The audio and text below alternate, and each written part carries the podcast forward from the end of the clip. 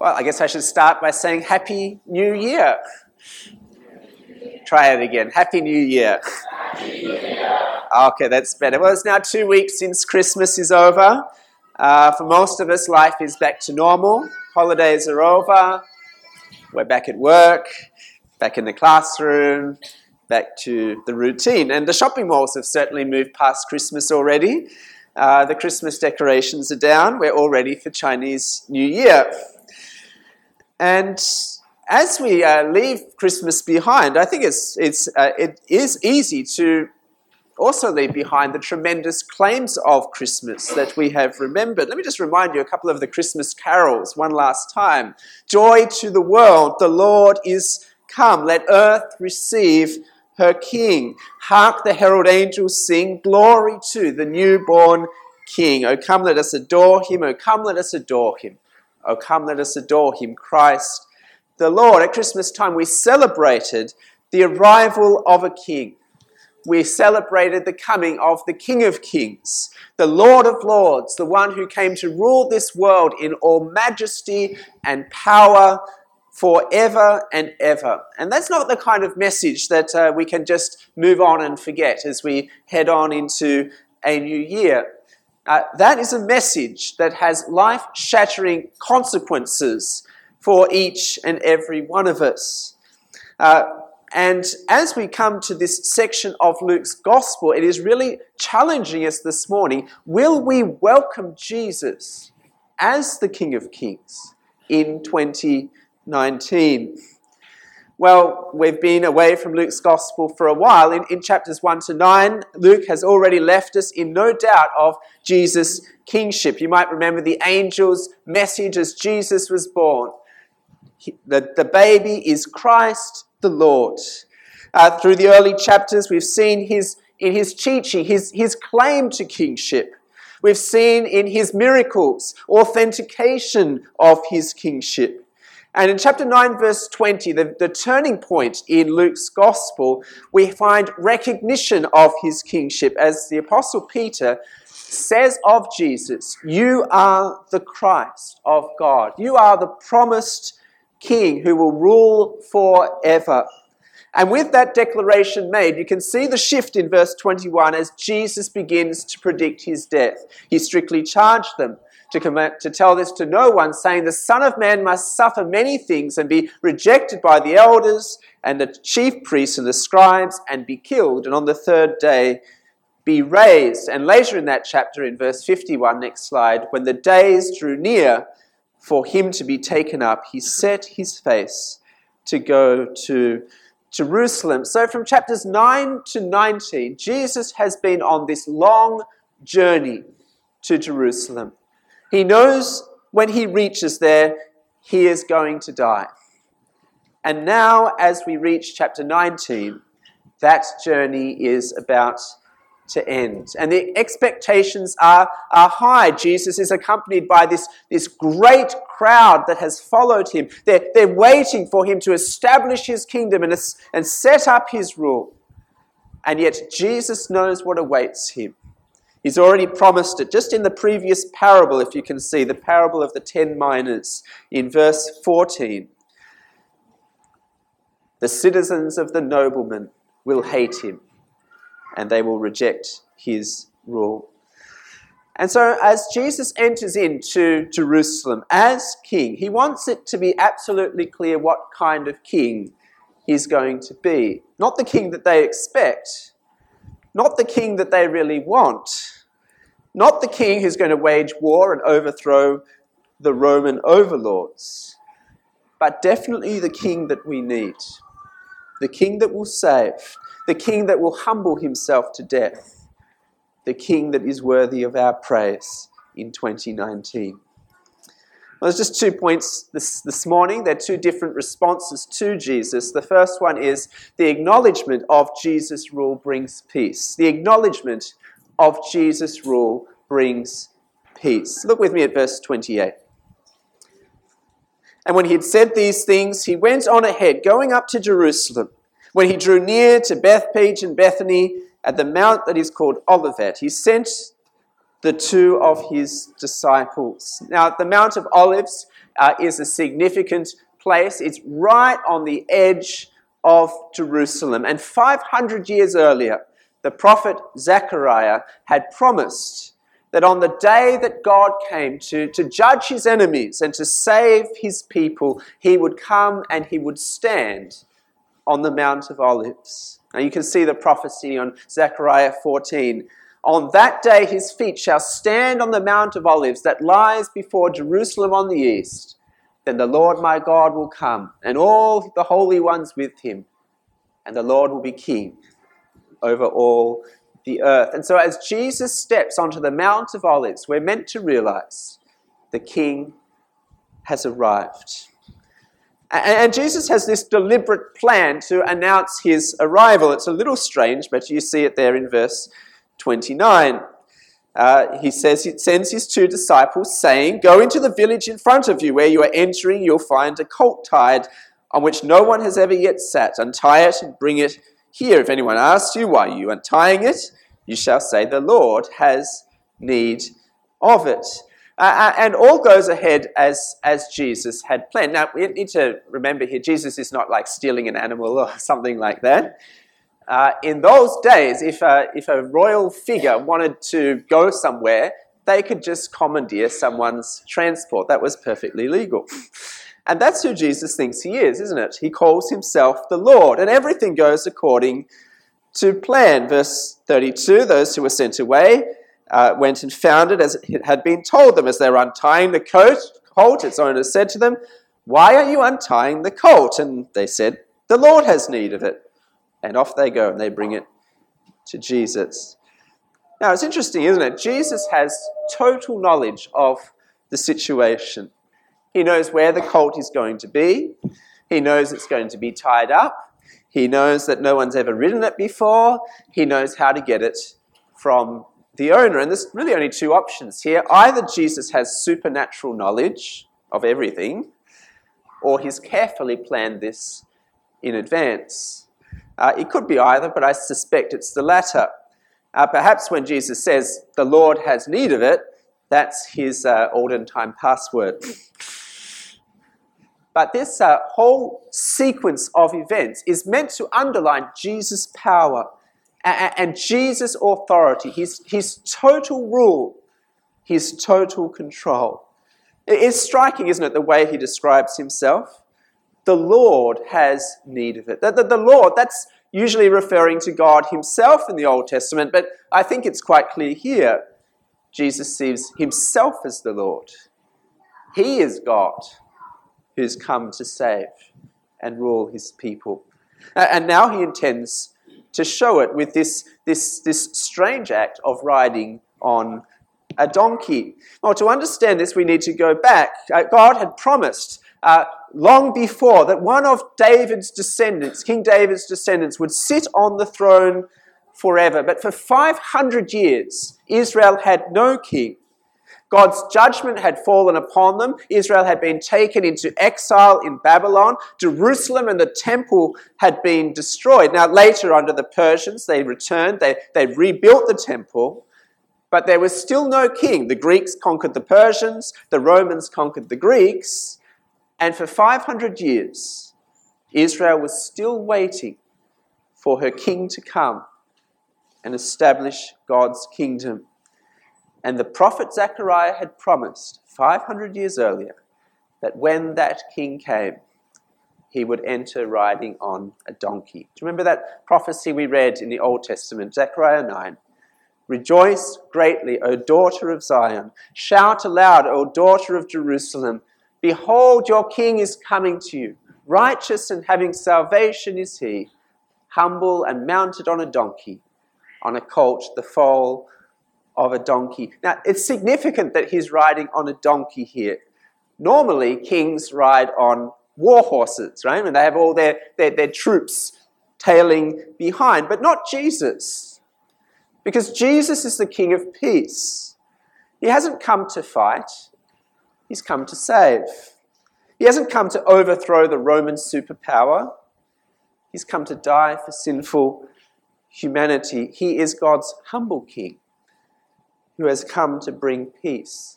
We see that in the next verse of this prophecy. says, I will cut off the chariot from Ephraim and the war horse from Jerusalem. The battle bow shall be cut off, and he shall speak peace to the nations. His rule shall be from sea to sea and from the river to the ends of the earth. The mission of this king was to bring peace to the world. His rule would be global and universal. He would make wars cease. He would end Israel's oppression. And now Jesus tells us the way he will do it is not by fighting, but by dying in Jerusalem.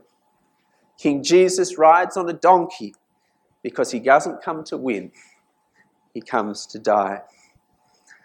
Well, why must he die? He, he, he comes to, to, to suffer and be rejected. He comes to be, to be killed in our place. He comes to take the, the sins that, uh, that we have committed onto himself, to take the punishment in our place. He comes to bring peace with God. He may not be the king that we, we expect, but he's definitely the king that we need. I just want you to just pause and just consider for a moment how different Jesus is to every other ruler of this world. At the moment, our world is full of uh, rulers like uh, Donald Trump, uh, Vladimir Putin, and more people who cling to power, crush their enemies, boast in their strength, make wars if they can. But Jesus comes in humility. Jesus comes to bring peace to a broken world. And there's no army, and there's no limousines, and there's no force. And as Jesus comes as this humble, gracious king, the crowd is keen to proclaim his kingship. Look what they do uh, in verse uh, 35. They brought uh, the colt to Jesus, throw their cloaks on the colt, they set Jesus on it, and he rode along. And they spread their cloaks on the road. Now, whenever important visitors uh, come, that's when you re- roll out the red carpet. You might remember that uh, a couple of years ago we had uh, Prince Charles visit. Well, we didn't need to get a new red carpet because Queen Elizabeth had come earlier. That's why there's a red carpet in the middle of the cathedral over there red carpet is for important visitors. Well, there was no red carpet as Jesus was walking into Jerusalem, so they threw down their clothes on the road. Instead, they're, they're rolling out the red carpet saying, Jesus, you are king. And the reason they do that uh, is because it was done before in the Old Testament when King Jehu became king and ascended to the throne. This is what they did. In haste, every man took his garment and put it under him on the bare steps, and they blew the trumpet, and they proclaimed, Jehu is king.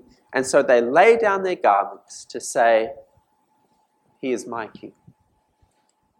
And having acknowledged Jesus as king, they break out in this, this joyful praise. Look at verse 37 as he was drawing near, already on the way down the Mount of Olives, the whole multitude of his disciples began to rejoice and praise God with a loud voice for all the mighty works that they had seen. Their, their, their praises bring this gospel, this whole gospel to a climax as we cast our minds back and we remember everything that has happened so far how he's healed the sick and calmed the storm and driven out demons and fed the hungry with loaves of bread and even raised dead people back to life, all these incredible displays of his power and authority, and, the, and this vast crowd who comes with Jesus recalls all these mighty works.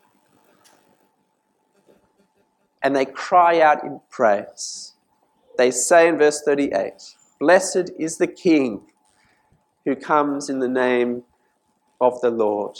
Now, that's a quotation from Psalm 118. Psalm 118 was one of six praise psalms used by the Israelites as uh, they went on pilgrimage to Jerusalem for the Passover. Uh, and this one, Psalm 118, was the, was the final psalm that they used. It was, it was what they would say as they walked into Jerusalem itself.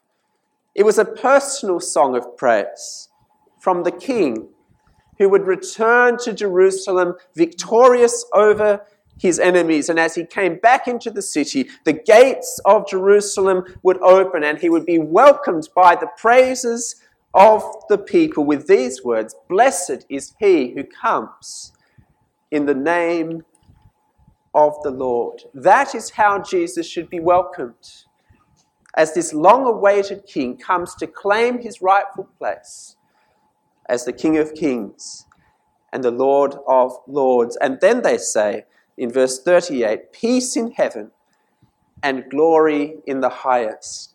That's a slightly funny phrase, that isn't it? Peace in heaven. But we're to notice that it, it reminds us of something that has come earlier in Luke's gospel. Do you remember the message of the angels back in chapter 2?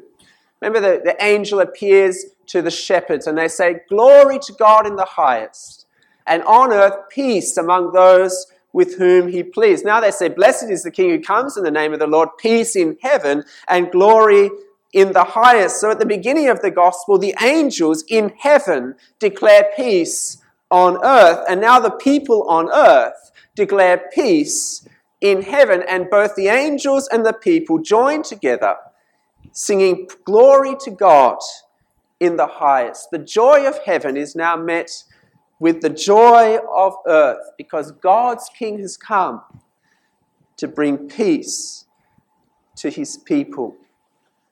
Because the reality is that the world that we live in is not one of peace.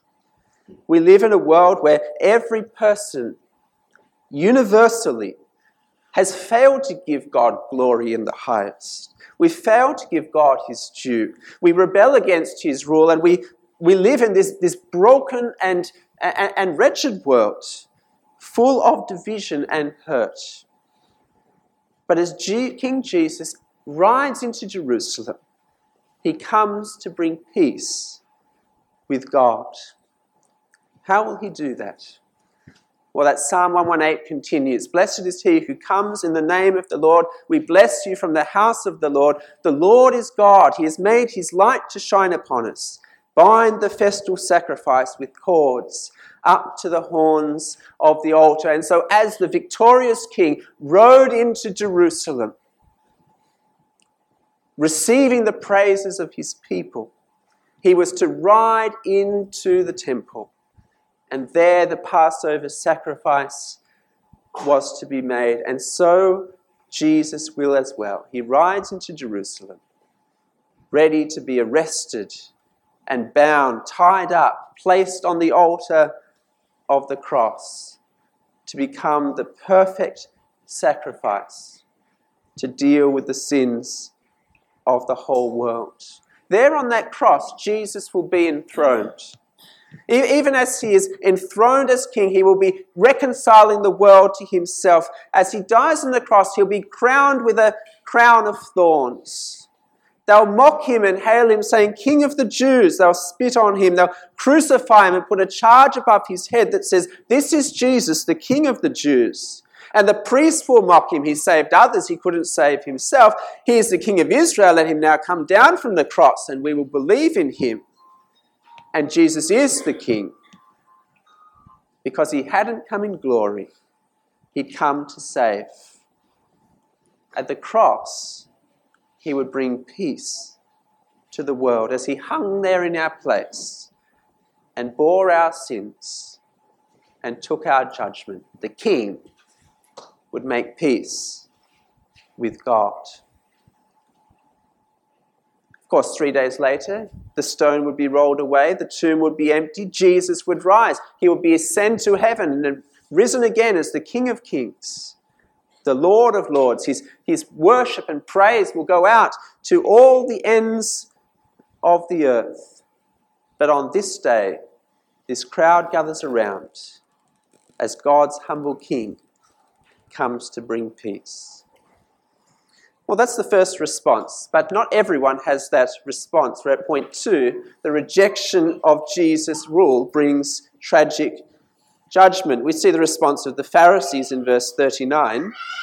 Some of the Pharisees in the crowd said to, to him, Teacher, rebuke your disciples. They're, they're offended that Jesus is claiming these praises to be king. They want it silenced. It's a fulfillment of verse 14 of these citizens who, who hate the nobleman and don't want him to be ruler.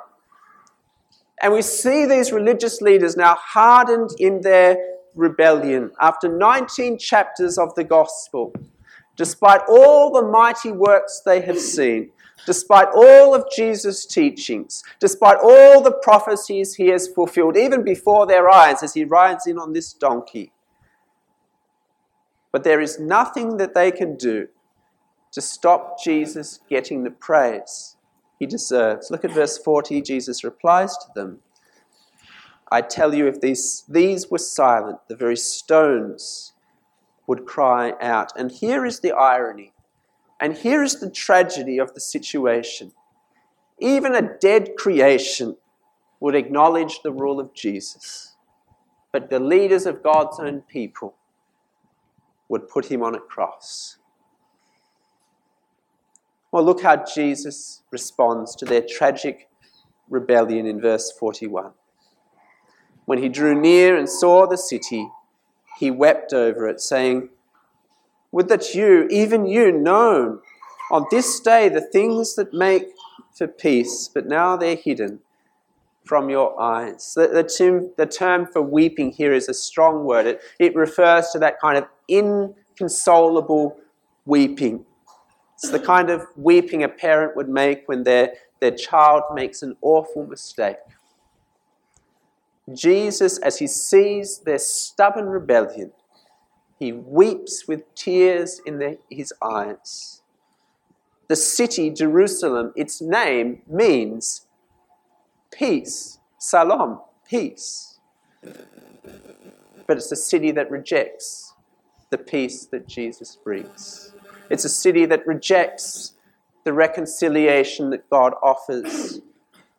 It's a city that kills the King of Peace when he comes to save. And again, you can feel the emotion of Jesus. It's not the first time in chapter 13 he says something similar Oh, Jerusalem, Jerusalem, the city that, that kills the prophets and stones those who are sent to it. How often I would have gathered your children together as a hen gathers her brood under her wings, and you were not willing. Behold, your house is forsaken, and I tell you, you will not see me until you say, Blessed is he who comes in the name of the Lord. And as Jesus comes in the name of the Lord to be crowned as king, Instead, they will kill him. As he comes to receive their cries of praise, instead, he receives their cries of mockery.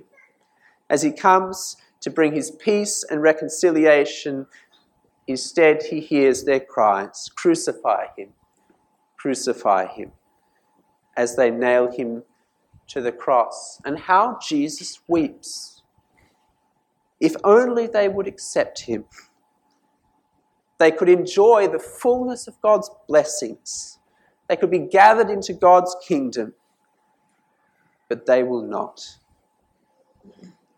And so, with tears in his eyes, Jesus pronounces the judgment that is coming upon them. You can see in verse 43 For the days will come upon you when your enemies will set up a barricade around you and surround you and hem you in on every side and tear you down to the ground, you and your children within you. They will not leave one stone upon another in you, because you did not know the time of your visitation. And Jesus is saying, What happened in the exile will happen again. This is what God prophesied at the exile. I will encamp against you all around. I will besiege you with towers. I will rage siegeworks against you. When the exile came with the Babylonians, the children were dashed on the rocks and the city was leveled. And it will happen again, not one stone on another. Defeat will be total, the destruction will be devastating. And it was all fulfilled on AD 70 when the Emperor Titus besieged the city and burned the temple to the ground and sacked the city and killed 1.1 million people about half of the population. Uh, here's what the Jewish historian Josephus wrote about that day. Now, as soon as the army had no more people to slay or to plunder, because there remained none to be the objects of their fury, for they would not have spared any had there remained any other work to be done, Titus uh, Caesar gave orders that they should now demolish the entire city and the temple. No wonder no amount of tears would be enough to finish mourning for the horrible fate of Jerusalem. And Jesus ends with the tragic reason. Verse 44 because you did not know the time of your visitation.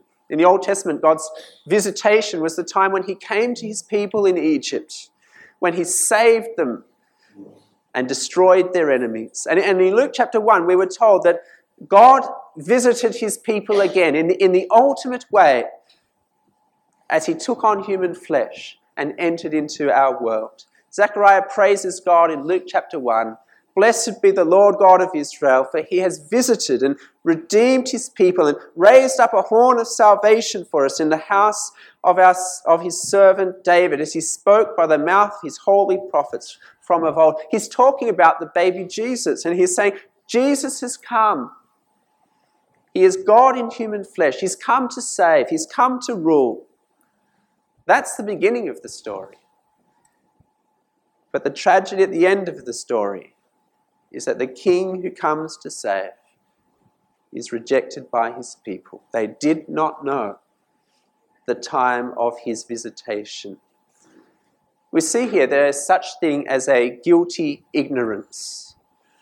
Uh, it's a kind of ignorance where, despite all of the evidence, you choose to ignore it.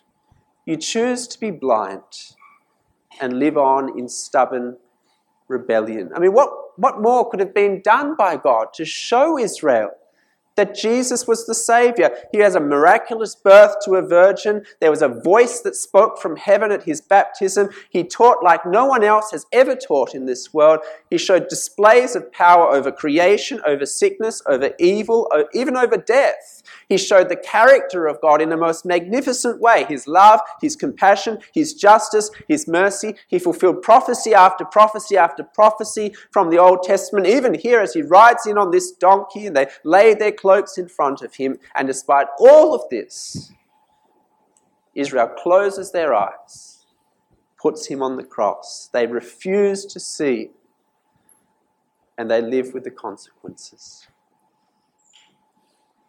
And we see Jesus' attitude to those who reject him. He is filled with tears. Somewhat somber way to start the year, isn't it? I think we can easily become softened to the fact of God's judgment and forget that if people continue in rebellion against Jesus, that there is eternal judgment to come. It ought to move us to tears when we see people around us persist in stubbornly rejecting Jesus despite all the evidence to the contrary. And I think maybe sadly it's because our hearts are no longer fixed on, on eternity and on the coming kingdom of God, but we're distracted by the things of the present. New year begins, you know, contracts and promotions and bonuses and exams and relationships and moving house and getting to the movies. We forget what really matters that if people reject Jesus, it will cost them everything. They reject him to their own destruction.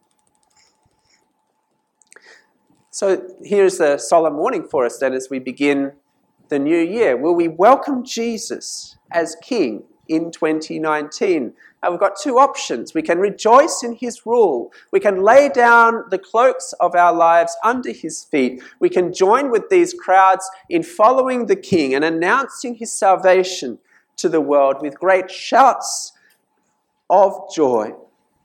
We can say to Jesus in 2019, Be my king.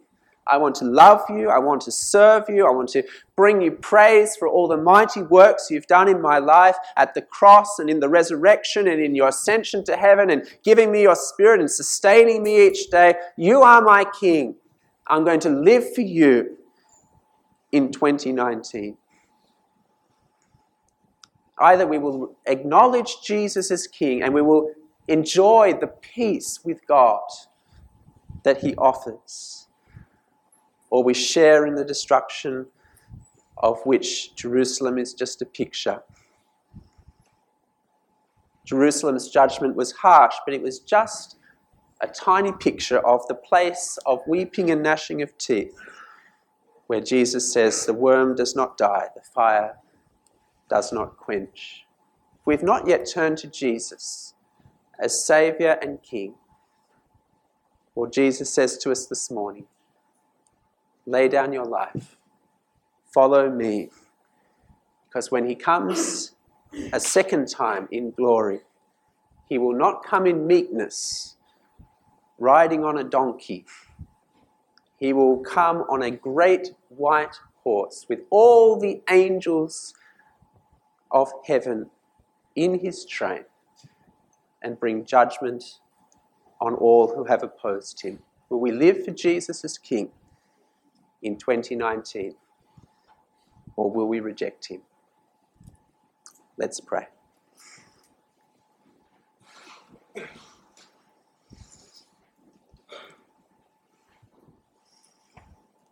Heavenly Father, we thank you for the reminder this morning of the meekness and the majesty of King Jesus.